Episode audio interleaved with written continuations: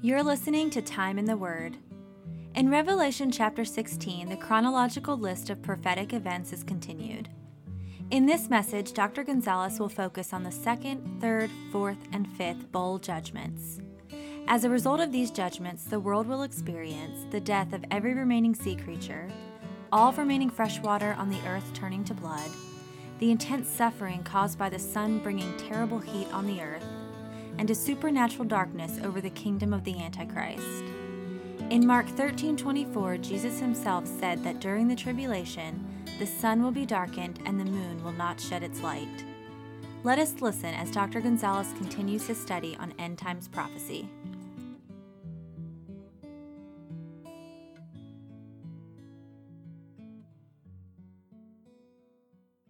Well, we started looking at uh, last program the first bowl uh, judgment. We have already concluded the seals, the seven seal judgments. We have already concluded the seven trumpets.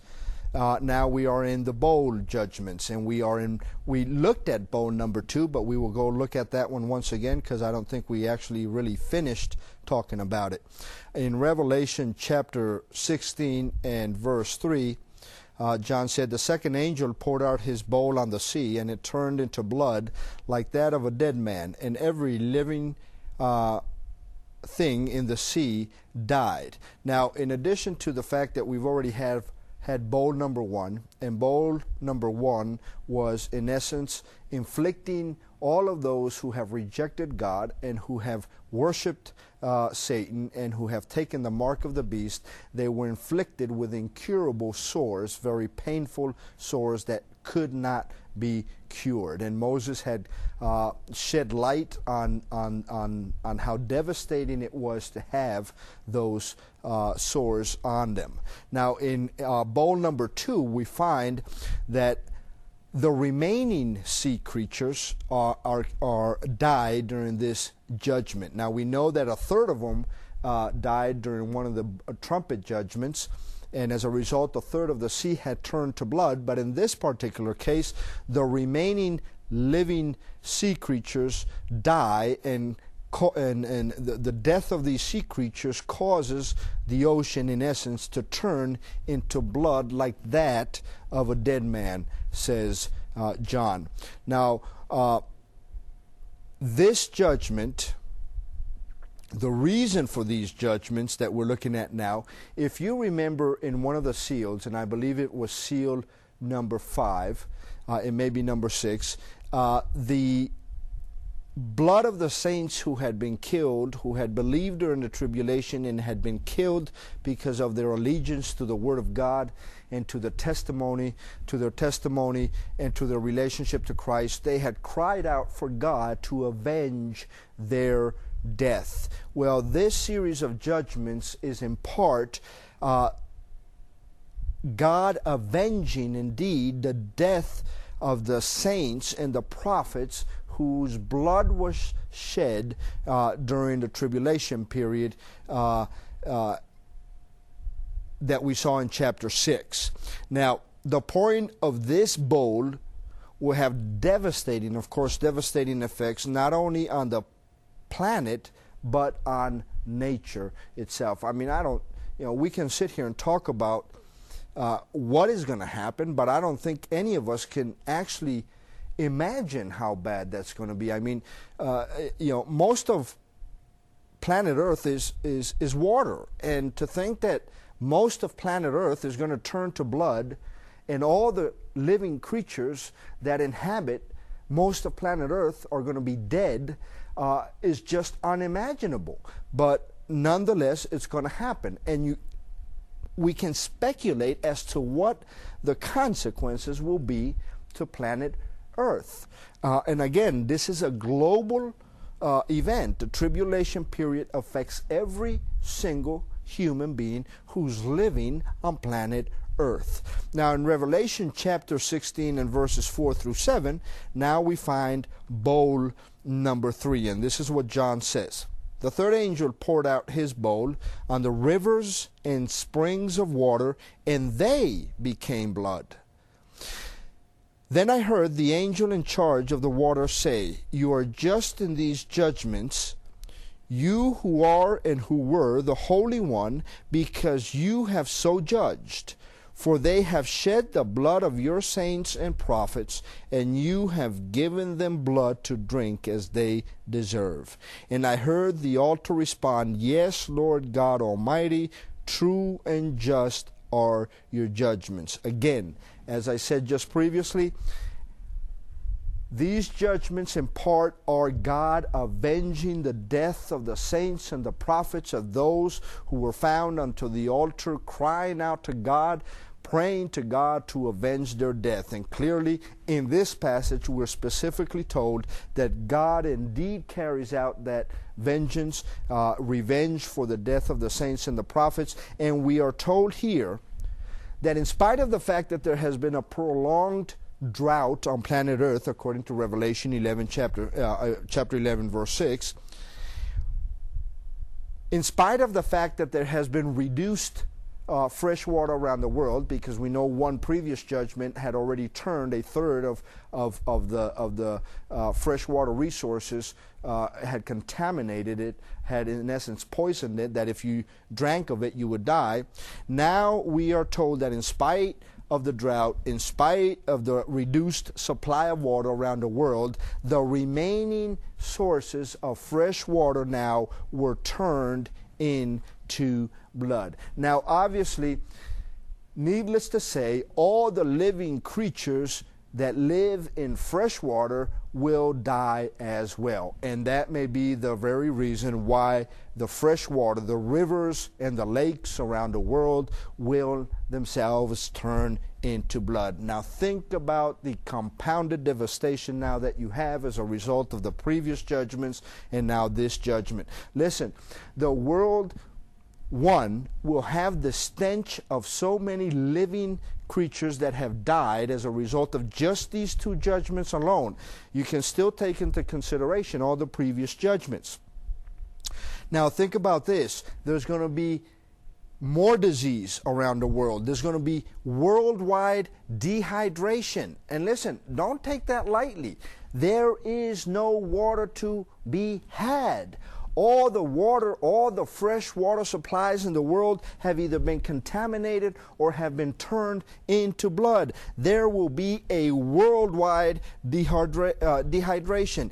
And with they won't even be remember they won't even be able to clean the very source that uh, uh, uh, uh, sores that have been they have been inflicted with by uh, the first bowl judgment this is going to be utterly devastating for planet earth and for those who are living in uh, uh, the world at that time. And again, this is the consequence that the world must deal with as a result of them killing the saints and the prophets. Now, bowl number four, Revelation 16, verses 8 through 9. This is what John said. The fourth angel poured out his bowl on the sun, and the sun was given power to scourge people with fire. They were seared by the intense heat, and they cursed, listen to me, and they cursed the name of God who had control over these plagues, but they refused to repent and glorify him. Listen to me. Now, it is not impossible to believe that the sun's heat will at some point be so devastating to humanity that it will literally sear or scourge people. By this time, only imagination can tell us the, the Earth's condition as a result of all the biological and all the chemical weapons being unleashed. Think of the damage to the Earth's atmosphere that has occurred as a result of the nuclear and atomic weapons being uh, uh, uh, uh flown all over the world to blow up entire regions of the world. I mean, at this particular point, it doesn't even take God to do something supernaturally for the sun to cause the kind of damage it's going to cause. At this stage of world history, and we're at the closing months of the tribulation period, by this point, what man has done to earth has caused the earth to have no protection over what over the, the heavenly bodies, such as the moon. At this particular stage, the sun will beat on planet Earth. The atmosphere will not be there to protect human beings, and it won't take much for the sun to literally scorch people, burn people, in essence, to death. And remember, at this point, there is no water all the water has either been contaminated or all the water has, or the remaining uh, uh, uh, sources of fresh water have been turned into blood. Imagine the scorching heat of a sun beating down on a planet who has no atmosphere to protect it anymore, and you can't even draw a glass of water from anywhere in order to bring relief to the sores you have, to the heat that you're experiencing, to the burning of your body. Listen, at the closing stages of the tribulation period, the world, the physical world, the, physical earth has been so decimated and so devastated by the natural disasters, by war, by weapons being uh, deployed all over the place, that at this stage, planet Earth simply doesn't have the resources that it has had by the grace of God uh, throughout its existence to protect people living in it. The water's polluted man will find literally no relief from this intense heat. Imagine other possible consequences that may come from this intense heat. Listen, think about this. That intense heat is going to cause all polar ice caps to melt. What do you suppose will happen once all these polar ice caps have melted? The sea level will rise to the extent that entire cities and regions around the world will be literally submerged underwater in a water that has been turned into blood and is absolutely has all the living creatures that have died in it. Think of the ramifications that a beating sun has on a planet that has no protection against it.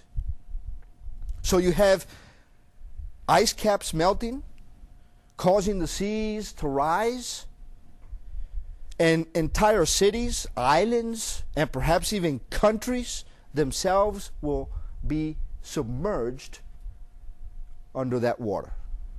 Now, the text makes it clear that these judgments come from God in spite, listen to me, in spite of people being aware of that fact, rather than repenting and seeking God's face, they blaspheme Him instead. John said, they were seared by the intense heat. Listen to me and they cursed the name of God who had control over these plagues, but they refused to repent and glorify Him. I, I, don't know what to tell you, other than a depraved heart and a heart that has been hardened by a person's refusal to acknowledge God as the sovereign Lord of the universe, as the creator of all things, as the Almighty, is a heart that will experience the judgment of God. And listen to me whatever these people have experienced up to this point, whatever these people will experience in the remaining days of the tribulation if they survive, cannot even be compared to what these people will experience once they have appeared before the great white throne judgment and they have been cast into hell forever. Let me tell you something, folks, and I, you know, I, am not, I'm not a, a fire and brimstone preacher, but let me tell you something.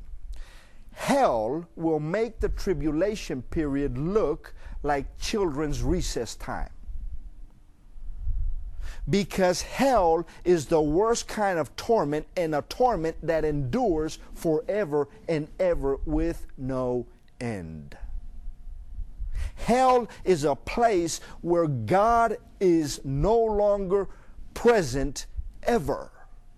And the greatest pain comes from the fact that there's a knowledge of a permanent, eternal separation from the very presence, mercy, love, grace of God. As bad as the events of the tribulation period are, and as much suffering as humanity will experience during the tribulation period for those who refuse to acknowledge the living God, for those who refuse to repent, for those who refuse to accept Jesus Christ as their Lord and Savior, they will yet experience a worse torment that will never, ever cease.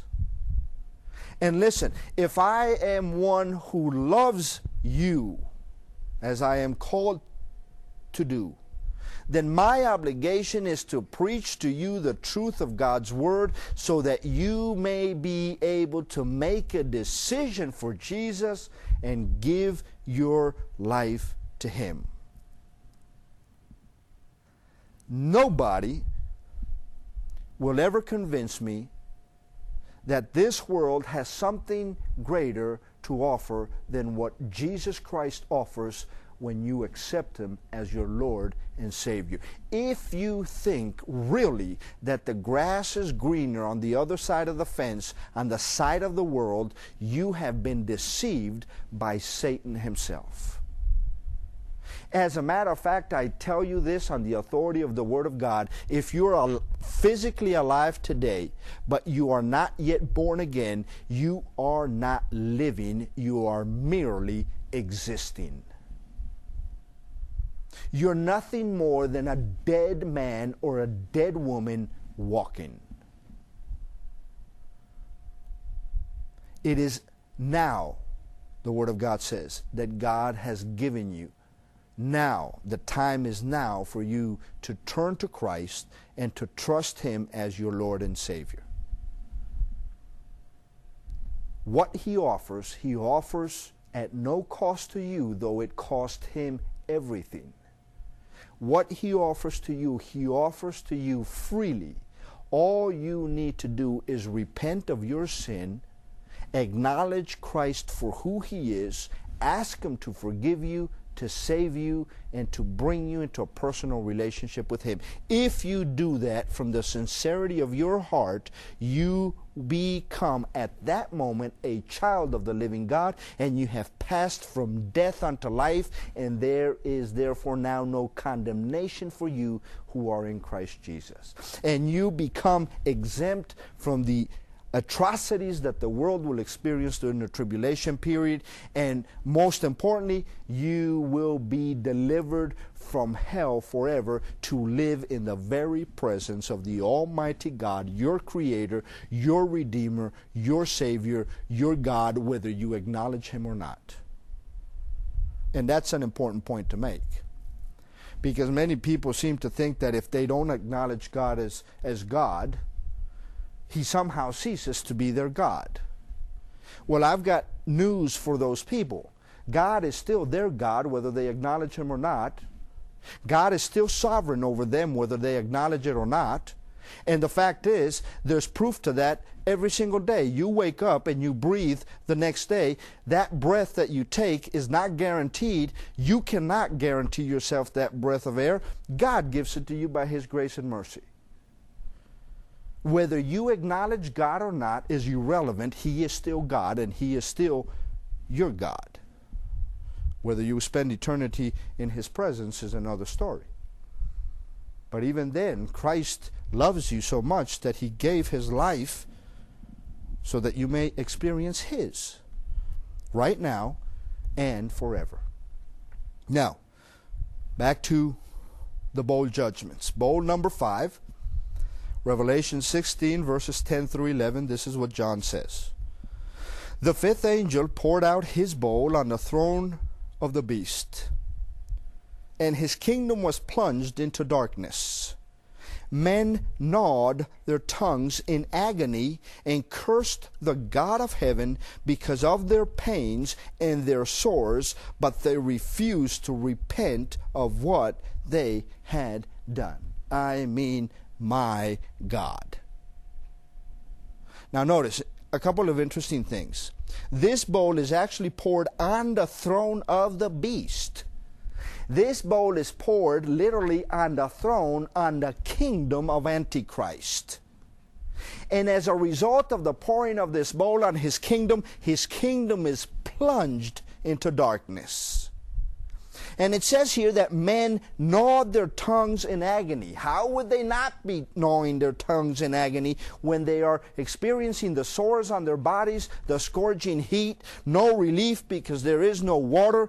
And you know what?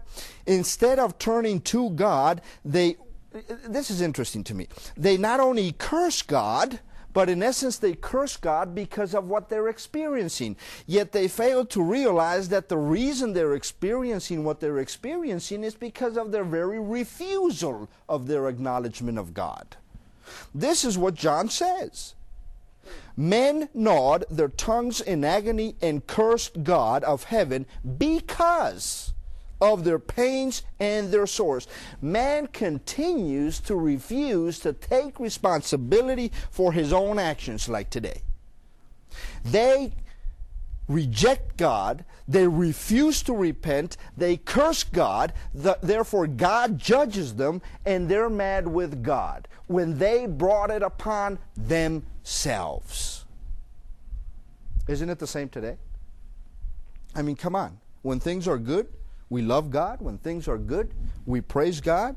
When things are good, we smile, we laugh, we dance. But when things go bad, we tend to turn to God. But if God tends, if God apparently fails to listen to us and things don't go our way, we start cursing God. And oftentimes, the reason we find ourselves in the ditches and the holes and the suffering that we find ourselves is because we have brought it upon ourselves. And what a slap in God's face when we ourselves bring judgment upon ourselves because of our sin and then have the audacity to blame God for the consequences.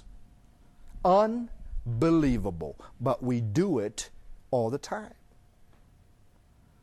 God is the God of goodness, and James tells us that all good things come from God. If you're a Christian and you sin, you will still have to deal with the consequences of that sin. If you're not in a personal relationship with God, then it's a whole different story. All you're experiencing is the consequences of a life without Christ. And the funny thing is that we all have the capacity to make a decision not to do certain things in life in spite of the ability to make that decision, particularly Christians. We do them anyway, then we are chastised by God. We face the consequences for our sin, and instead of repenting, we curse God and blame Him. How insulting and how arrogant on our part. But anyway, it's interesting to see that this bowl will bring supernatural darkness over the kingdom of Antichrist, over his entire dominion. Jesus himself said that during the tribulation period in Mark 13 24, he said, The sun will be darkened and the moon will not give its light. Human beings will gnaw their tongues in an attempt to alleviate their suffering which has been caused by sores, drought, and fears, and yet men refuse to acknowledge God.